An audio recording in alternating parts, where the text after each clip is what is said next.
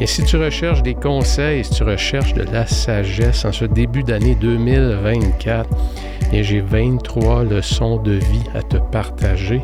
Et ces leçons de vie-là nous viennent de dix grands leaders à succès, des gens que j'accompagne sur une base annuelle dans mon groupe Mastermind. Ce sont des gens qui ont acquis, qui ont atteint un très très bon niveau de succès et qui, semaine après semaine, prennent le temps de prendre un recul sur la semaine précédente et me retournent les dix questions que je vous ai partagées dans un des podcasts, dont une des questions, c'est « Quelle leçon as-tu retiré de la semaine passée? » Je vous en partage vingt-trois. Vous allez voir que ça va aller vite. Certaines vont vous faire sourire, d'autres vont vous rejoindre plus que d'autres. Mais vous allez voir que derrière chacune des leçons, il y a énormément de sagesse. Bien, Patrice Ouellette, ici fondateur de la Méthode quarante-huit heures et de l'Académie de la Productivité. C'est avec plaisir que je vous retrouve en ce début d'année. J'ai apporté des changements quand même importants, bon, dans ma business, oui, dans mon horaire particulièrement, puisque tous les lundis maintenant, mon téléphone est fermé, ma boîte de courriel n'est pas consultée. Et le lundi, je fais quoi? Bien, je m'attaque à produire du contenu de qualité. Donc, mon objectif, c'est de produire deux podcasts par semaine pour l'année deux mille vingt-quatre. Je vous l'annonce, c'est une façon de me responsabiliser davantage, mais en mettant le lundi, comme je l'ai fait. Aujourd'hui, c'était mon premier lundi, puisque j'étais à l'extérieur du pays pour débuter l'année. Euh, moi-même, j'étais participant dans un groupe Mastermind. Donc, je reviens du Mexique, de Cancun, où j'ai passé un trois jours absolument magnifique avec euh, des leaders d'un peu partout sur la planète, de l'Europe, de l'Australie, des États-Unis. Donc, pourquoi je m'inscris toujours à ce genre de programme-là? Bien, c'est pour rester, comme on dit, « on the edge », rester toujours euh, au top de sa game, se stimuler, se challenger, euh, être confronté à ses idées, voir des façons de penser complètement différentes. C'est ce que ça fait quand on embarque dans des groupes comme ça. Donc, on revient et on débute l'année tout à fait énergisé et surtout, surtout avec beaucoup plus de clarté. Donc, sans plus tarder, vingt-trois leçons de vie de dix leaders à succès. Leçon de vie numéro un, « Think twice, act once ». Ça arrive parfois que j'ai des gens qui me mettent des, des petites citations comme ça en anglais. Hein, Stephen Covey disait « Mesure deux fois et coupe ta planche une fois ». Ça veut dire quoi? Prends le temps de te préparer. Prends le temps de faire tes choix. Plutôt qu'être constamment dans l'action, on finit par s'étourdir. Donc, pense-y deux fois, mesure deux fois, coupe une seule fois. Et non pas couper deux fois parce que tu as mal pris ta mesure au début. Il y a tellement de sagesse derrière ça. Et vous savez, dans le tourbillon dans lequel on vit, si on ne prend pas le recul pour choisir dans sa semaine un moment qui est plus propice pour planifier sa semaine suivante, où on n'est pas dans la course, on est un peu l'observateur et on s'élève à cinq mille pieds d'altitude. On est capable de regarder qu'est-ce qui a bien été dans ma semaine, qu'est-ce qui doit se produire dans la semaine qui s'en vient. Et je dépose ces priorités-là dans mon agenda. Hein, c'est ce que ça fait. Je fais le ménage de ma to-do list. Je reprends le dessus sur mes trois priorités de la semaine et je mets ça dans mon agenda. En faisant ça, qu'est-ce que ça fait? Bien, c'est comme si je mesure deux fois et j'agis une fois. Donc, j'agis sur les bonnes choses sur lesquelles j'ai décidé que c'était des priorités. Leçon numéro deux. Écoutez bien celle-là. J'ai utilisé MyFitnessPal. MyFitnessPal, c'est une application iPhone et Android qui permet de mesurer ce qu'on mange, donc les calories. J'ai utilisé MyFitnessPal et je me rends compte que je me mentais lorsque je pensais bien manger. C'est donc rempli de sagesse. Lorsqu'on se met à mesurer, ou bien on réussit mieux qu'on pensait, ou bien c'est loin d'être ce qu'on pensait. Je regarde la plupart des études où on demande aux gens combien d'heures ils travaillent par semaine. La plupart des études, comme quatre-vingt-deux pour cent, je crois, le dernier chiffre, les gens surestiment le nombre d'heures qu'ils travaillent en réalité. Pourquoi? Parce que ça nous, ça protège l'ego et ça nous explique aussi pourquoi on n'a jamais de temps. Mais dans la réalité, on ne travaille pas autant que ce qu'on pense. Donc, c'est le même principe. Quand on se met à mesurer, on est mieux en mesure de faire des bons choix aussi. Si je suis convaincu que finalement, je mange quand même bien, je fais attention, mais lorsque je me mets à mesurer, je me rends compte que, aïe aïe, c'est pas le même portrait du tout, là. Je pensais bien manger, mais on est loin, on est... la réalité n'est pas ce que je pensais. Donc, euh, mesurer, c'est sûr que ça redonne une perspective complètement différente sur sa réalité. Un peu comme le podcast numéro deux, trois ou quatre, je ne me rappelle pas lequel, dans lequel je racontais que j'ai mesuré mon temps pendant trois ou quatre jours, et puis euh, je vous ai donné les conclusions de ça. Et vous allez voir que lorsqu'on mesure de façon très précise ce qu'on fait dans une journée, on se rend compte qu'on a plus de marge de manœuvre que prévu. On se rend compte qu'il y a des endroits où on passe beaucoup trop de temps. On se rend compte qu'il y a certains endroits ou certaines priorités sur lesquelles on ne passe pas assez de temps ou on ne passe pas du temps du tout. Et on se demande par après pourquoi les choses n'avancent pas. Leçon numéro trois, la meilleure façon d'aboutir, c'est d'avoir des actions concrètes et des suivis dans mon horaire. Aïe aïe, on ne parle pas d'intention. La meilleure façon d'aboutir, c'est d'avoir des actions concrètes et des suivis dans mon horaire. Beaucoup de choses en ça. Trois mots, actions concrètes, suivi et horaire. C'est les trois mots pour moi qui ressortent de cette phrase-là. Donc, si on veut que ça bouge, si on veut que nos choses avancent, c'est pas juste d'avoir un thème dans son agenda. Ça prend des actions concrètes. Et dans mon prochain podcast, je vais y revenir. Ce que j'appelle, moi, des actions concrètes, c'est quoi? C'est des comportements. Et si je choisis les bons comportements à exécuter, donc je deviens très granulaire, je deviens spécifique, avec des suivis pour assurer mes comportements, et que c'est déposé dans l'horaire, mes chances de succès sont décuplées. Leçon numéro quatre, écrire à la main et à la bonne vieille, avec la bonne vieille méthode me permet d'y voir plus clair. J'en discute souvent, l'étude d'Oppenheimer et Mueller, qui était faite en Californie sur des étudiants, et on a découvert que lorsqu'on écrit à la main, on stimule des régions du cerveau qui ne sont pas stimulées lorsqu'on va utiliser un clavier. Donc, apprendre avec sagesse, évidemment, mais il y a certaines choses qu'on a tout intérêt à utiliser, ce que j'appelle un système hybride, un système numérique, mais aussi un système manuscrit. Et je vous invite, et je vous encourage très fortement, quand vos objectifs sont définis, à les écrire à la main. Et plus vous, avez les, vous allez les écrire souvent à répétition, au minimum une fois par semaine, c'est quoi mes trois objectifs cette année? C'est quoi les trois choses à laquelle je tiens le plus cette année? Et que c'est écrit à toutes les semaines, au moins une fois par semaine, idéalement tous les jours, dans votre rituel du matin, c'est pas long à faire. Ça devient comme une routine, tellement qu'on les connaît, on les maîtrise. Qu'est-ce que ça fait? Ça va activer le système réticulé activita- activateur. Qu'est-ce qui va arriver? Ça veut dire que je vais voir dans mon environnement les bons signaux de l'information qui vont être filtrés pour me faire atteindre mes objectifs plus rapidement. Donc, revenez pour certaines étapes de votre vie à écrire de façon manuscrite. On n'élimine pas le, le numérique, on ajoute au numérique une couche supplémentaire qui va nous permettre d'activer certaines régions du cerveau qui sont pratiques dans la rétention d'informations et dans la compréhension également. Leçon numéro cinq, reprendre mes rituels de fin de journée, de soirée. Je me perds rapidement, me coucher trop tard, lorsque je néglige ces deux rituels. Wow! C'est tellement vrai. Lorsqu'on a un bon rituel de, du matin, lorsqu'on a un bon rituel de soirée, et quand je parle de rituel, je ne parle pas de quelque chose qui nous emprisonne.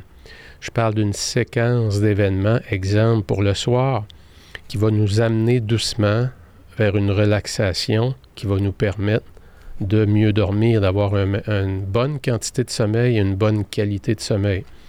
Le protocole trois deux un que j'enseigne, trois heures avant de se coucher, on ne mange pas, deux heures avant de se coucher, on ne fait pas de travail et une heure avant de se coucher, pas d'écran. Donc, protocole trois deux un.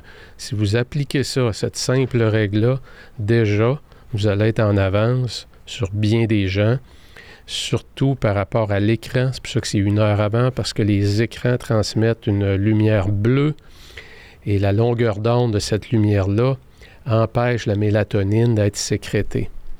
Donc, ce qui fait qu'on a de la difficulté à s'endormir parce que notre œil pense que c'est la lumière du jour. Donc, rituel trois deux un. Leçon numéro six, le concept des Gemba Walk me permet de renforcer mon leadership. C'est quoi des Gemba Walk? Bien, c'est un concept que j'enseigne, c'est des marches sur le terrain. C'est un terme japonais puisque c'est très utilisé dans la méthode Toyota. Les Gemba Walk, c'est des marches sur le terrain avec des discussions informelles avec le personnel que vous avez qui fait les processus frontline. Donc, le personnel que vous avez qui parle aux clients, le personnel de première ligne. Donc, les Gemba Walk, ça permet quoi? C'est une marche informelle, bon, qui est planifiée dans votre horaire, oui, mais il n'y a personne qui s'attend de vous voir. Donc, vous arrivez, vous vous promenez, vous parlez avec les gens. C'est très informel. Et les gens adorent ça. Pourquoi? Parce qu'ils voient le grand boss, ou ils voient le boss, ou le boss s'intéresse, s'intéresse à eux. Peu importe votre niveau dans, dans, dans, dans la hiérarchie, les Gemba Walk ont prouvé à maintes reprises leur force pour renforcer les liens, renforcer la communication, renforcer le leadership et accélérer l'atteinte des résultats. Leçon numéro sept, faire confiance à mes directeurs ne veut pas dire que je néglige la vérification du travail bien fait. Hein, c'est souvent une étape qui est négligée, c'est qu'on délègue et on s'imagine que parce qu'on a délégué, tout va être fait. Donc, il faut avoir un système qui nous permet d'avoir un suivi, ou encore mieux, de demander aux gens de vous faire un suivi, ou encore mieux, d'avoir une rencontre de planifier dans trois jours, dans une semaine, qui, elle, va servir à faire le suivi. Comme ça, c'est une entente mutuelle qui permet de valider et ça crée un échéancier également. Donc, faire confiance aux gens, ça ne veut pas dire de négliger la, vari- la vérification du travail bien fait. Leçon numéro huit. Continuez à ne pas avoir peur de dire les vraies affaires. C'est une des grandes peurs de tous les directeurs, le feedback. Le feedback, donner du feedback. Ouais, mais comment est-ce qu'il va prendre ça? On manque déjà de ressources. Si je lui dis, vas-tu partir? Hein, c'est ça, c'est que c'est prouvé. Plus les gens reçoivent du feedback, plus les gens s'améliorent, plus la business va mieux. Donc, n'ayez pas peur de dire les vraies choses. Évidemment, il y a des techniques, il y a des façons de le dire. Mais il ne faut pas avoir peur de dire les vraies choses et c'est un grand principe qui s'applique non seulement en affaires, mais en famille, en couple, entre amis. On attend toujours, toujours trop longtemps. Donc, s'il y a quelque chose dans votre vie qui vous tracasse, qui traîne en dedans de vous, ça vous énerve un peu, mais vous n'osez pas, ben osez. Go, allez-y, mettez un nom, puis prenez le téléphone. Prenez la façon de communiquer qui, avec laquelle vous êtes le plus à l'aise. Ça peut être planifier un café, un après-midi, un matin, peu importe c'est quoi. Allez-y, go, foncez, dites les vraies choses. Leçon numéro neuf, bloquer ma semaine pour m'aider à ne pas dire oui à rien d'autre que ce que j'ai dans mon focalisateur. Ça m'aide vraiment. Qu'est-ce que ça veut dire ça? Le focalisateur, c'est un outil. Vous allez retrouver le lien dans la description. Dans le cadre des outils gratuits. C'est un outil, c'est une page dans laquelle qui m'oblige à faire un choix de mes trois priorités de la semaine. Dans un monde idéal, évidemment, vos trois priorités de la semaine sont alignées avec les objectifs trimestriels, mensuels et annuels également. Dans un monde idéal, ça n'arrive pas toutes les semaines.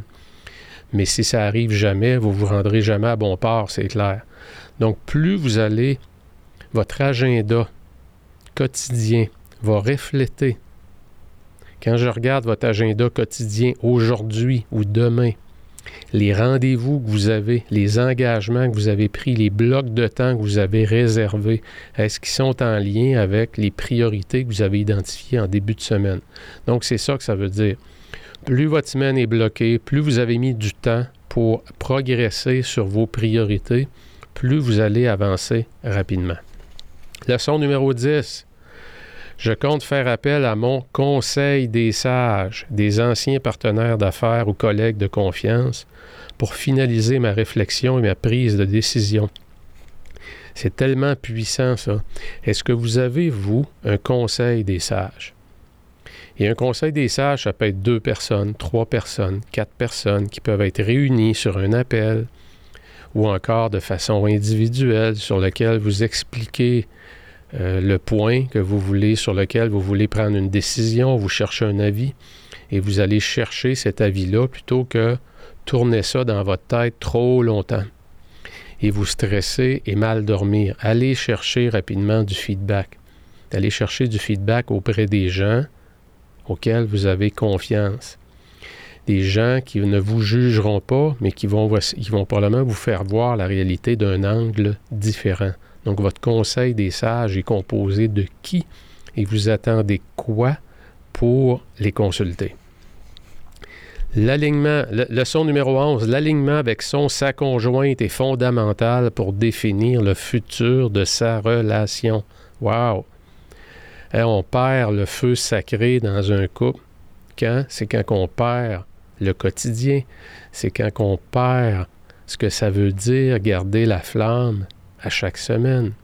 Est-ce que dans votre agenda, il y a une activité pour le couple? Est-ce que je peux le voir? C'est jeudi à sept heures, on va au spa ensemble, on a un souper au restaurant, c'est à toutes les semaines, le jeudi, peu importe c'est quoi. Est-ce qu'il y a quelque chose dans votre agenda qui est clairement défini et qui permet au couple de se retrouver? Donc, l'alignement avec son conjoint, avec sa conjointe, c'est fondamental pour définir le futur de sa relation. Et le mot important dans ça, c'est l'alignement. Quelle activité qui est commune à vous deux, dans laquelle vous avez du plaisir et qui vous permet de communiquer ou de vous retrouver en dehors des enfants. Donc, c'est juste pour le couple. Leçon numéro douze. Ma petite voix est bonne et je dois continuer de l'écouter. Prendre le temps de réfléchir avant de dire les choses, c'est payant. Wow!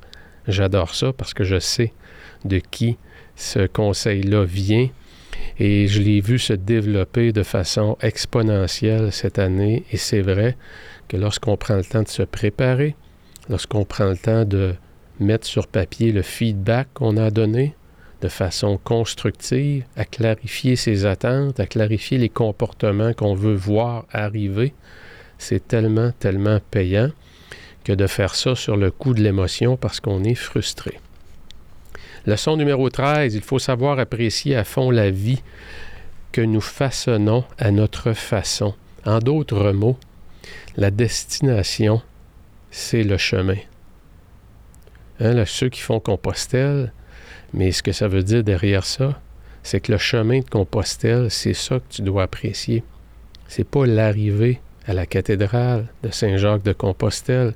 Mais oui, c'est le fun quand tu arrives. C'est comme, enfin, on a marché huit cents kilomètres.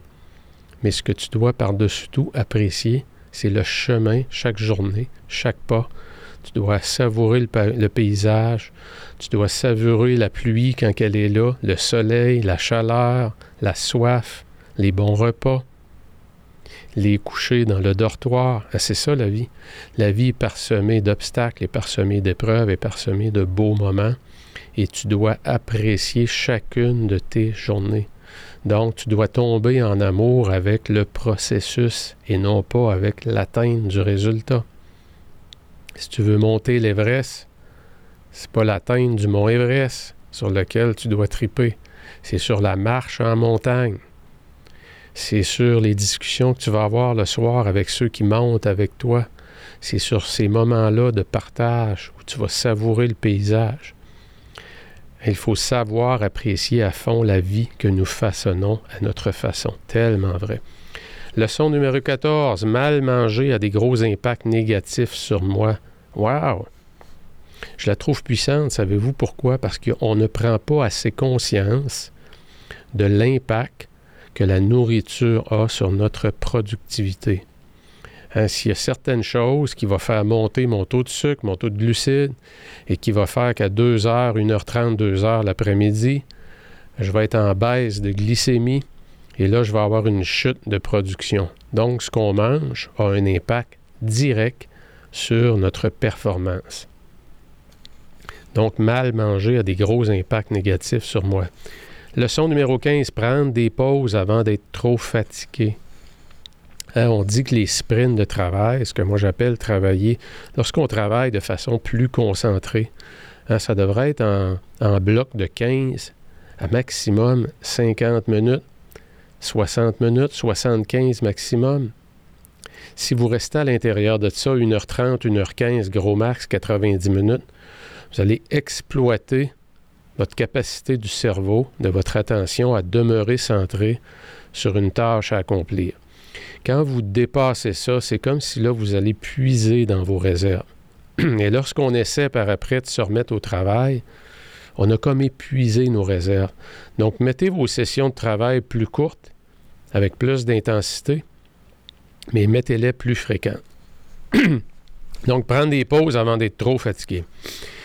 Numéro seize, les vieux réflexes reviennent rapidement si je ne suis pas vigilant. C'est tellement vrai.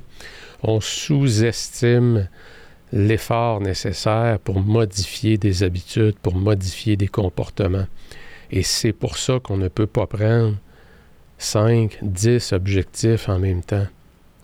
C'est pour ça qu'il est tellement, tellement recommandé que ne, de ne pas poursuivre plus que trois objectifs en même temps. Pourquoi? Parce que derrière chacun des trois objectifs, il y a probablement des comportements que je vais devoir éliminer. Il y a probablement des comportements que je vais devoir intégrer. Et lorsque j'ai des objectifs, ce que ça veut dire, ça veut dire que je m'engage sur une route où je n'ai jamais été parce que je vais atteindre quelque chose que je n'ai jamais atteint. Et sur cette route-là, je vais découvrir des choses que je ne pouvais pas savoir avant parce que je n'ai jamais été sur cette route-là. Donc, ça va nécessiter beaucoup, beaucoup d'efforts. Et c'est pour ça que les vieux réflexes reviennent ra- rapidement si on n'est pas vigilant. C'est tellement rempli de sagesse par rapport aux habitudes. Les vieux réflexes, c'est quoi? C'est les vieilles habitudes, c'est le pli du pantalon qui est fait toujours au même endroit.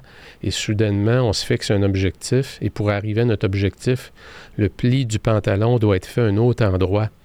Bien, vous le savez, ça va prendre du travail d'enlever le premier pli, puis d'en refaire un nouveau, puis d'en refaire un nouveau jusqu'à un moment où l'autre pli d'avant, on ne le voit plus, et le nouveau pli s'est rendu le nouveau pantalon, qui est la nouvelle version de vous-même. La numéro dix-sept, avoir un système de planification bien implanté me demande beaucoup, mais me donne aussi beaucoup de satisfaction et de contrôle sur ma vie. Hein, je vois dans ça, système de planification implanté me demande beaucoup.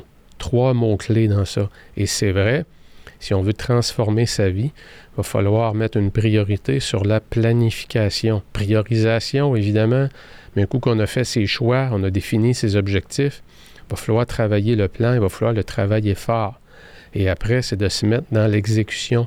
Mais trop souvent, on veut passer à l'exécution et on ne passe pas assez de temps sur le plan.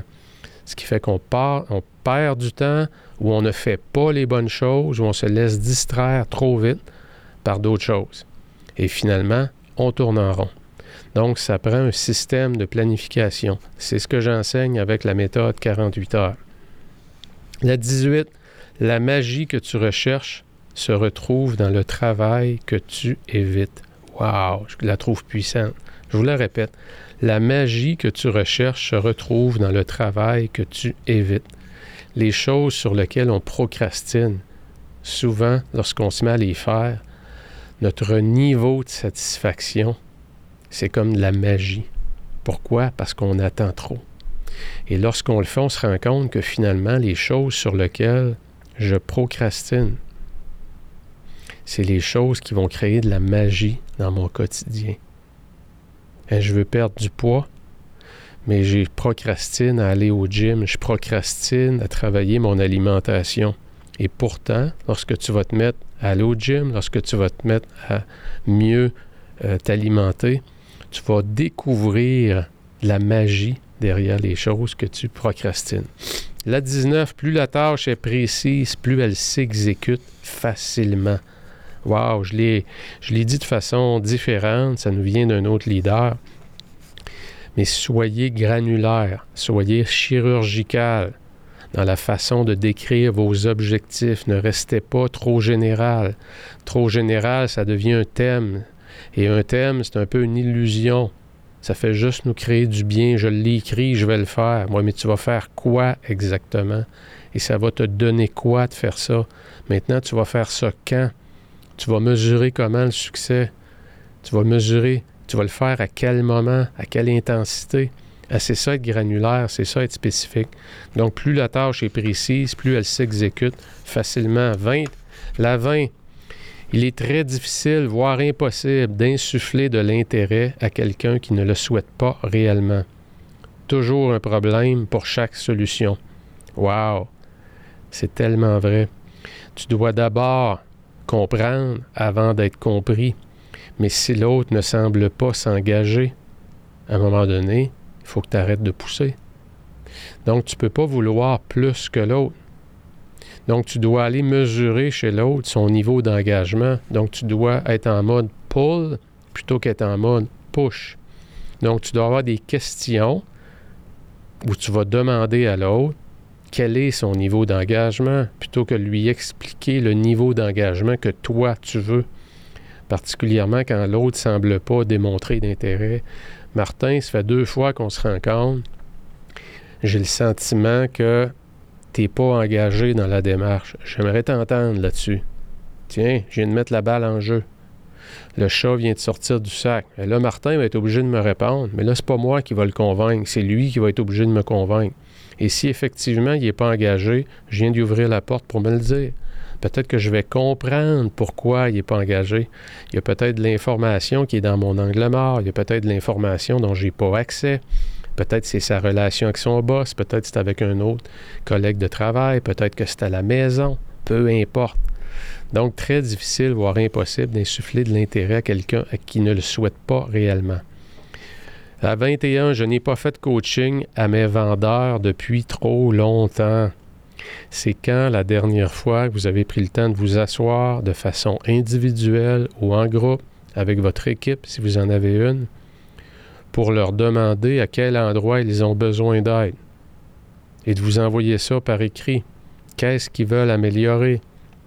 Qu'ils regardent leurs propres résultats et en fonction de leur performance, à quel endroit dans le processus de vente ils jugent qu'ils ont besoin d'aide, qu'ils ont besoin de formation. Bel exercice qui vous permet de reprendre le contrôle et créer de la valeur auprès de votre personnel. La numéro vingt-deux. Extrêmement difficile de faire aller plus vite ou changer des, des, d'idée les personnes qui ne le souhaitent pas. Vous allez voir que c'est un peu comme la vingt, mais, mais phrasé différemment. Je constate que mon niveau de conscience est beaucoup plus élevé depuis cette année. Le bon côté, c'est que je valorise le temps passé avec des personnes de qualité et le mauvais, en apparence, c'est de vouloir couper la corde avec celle qui m'énerve de plus en plus. Leçon de la semaine avec un narcissique. Never wrestle with a pig. You will be both covered with mud, but the pig loves it. Hein, ce que ça veut dire, c'est que tu vas pas, tu fais pas de la lutte avec un cochon. Les deux vont être couverts de boîtes, mais le cochon, il aime ça. Je la trouve tellement drôle, puis en même temps, parce que je sais de qui elle vient. Et c'est tellement vrai. Ça revient un peu à mesurer le niveau d'engagement. Et comment est-ce qu'on fait pour faire évoluer les autres? Et comment est-ce qu'on fait pour valider aussi le niveau d'engagement à évoluer d'une personne? Vous savez, il y a des gens qui ne veulent pas changer. Ça doit par contre être dit, ça doit par contre être clair, et ça doit être compris quelles sont les conséquences du statu quo. Si le poste qu'occupe la personne nécessite des changements, nécessite de nouvelles habiletés, c'est quoi le prix du statu quo? Ça, c'est la job du boss, de mettre ça au clair. Ça sera la job de la, de la personne de décider ce qu'elle fait. Mais donc, ça revient un peu à dire les vraies choses. On doit se parler, on doit se dire les vraies choses avec respect, mais on doit se les dire de la bonne façon. La vingt-trois. J'ai beaucoup de tolérance en général, mais de moins en moins pour répéter mes attentes quand elles ont été formulées clairement et sont légitimes.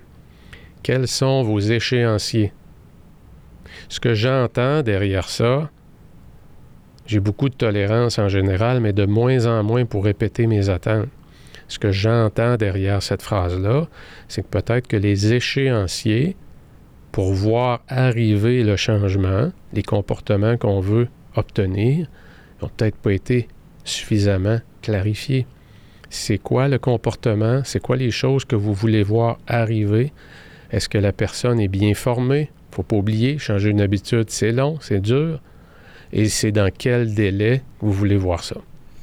Donc voilà, vingt-trois leçons de vie de dix leaders à succès.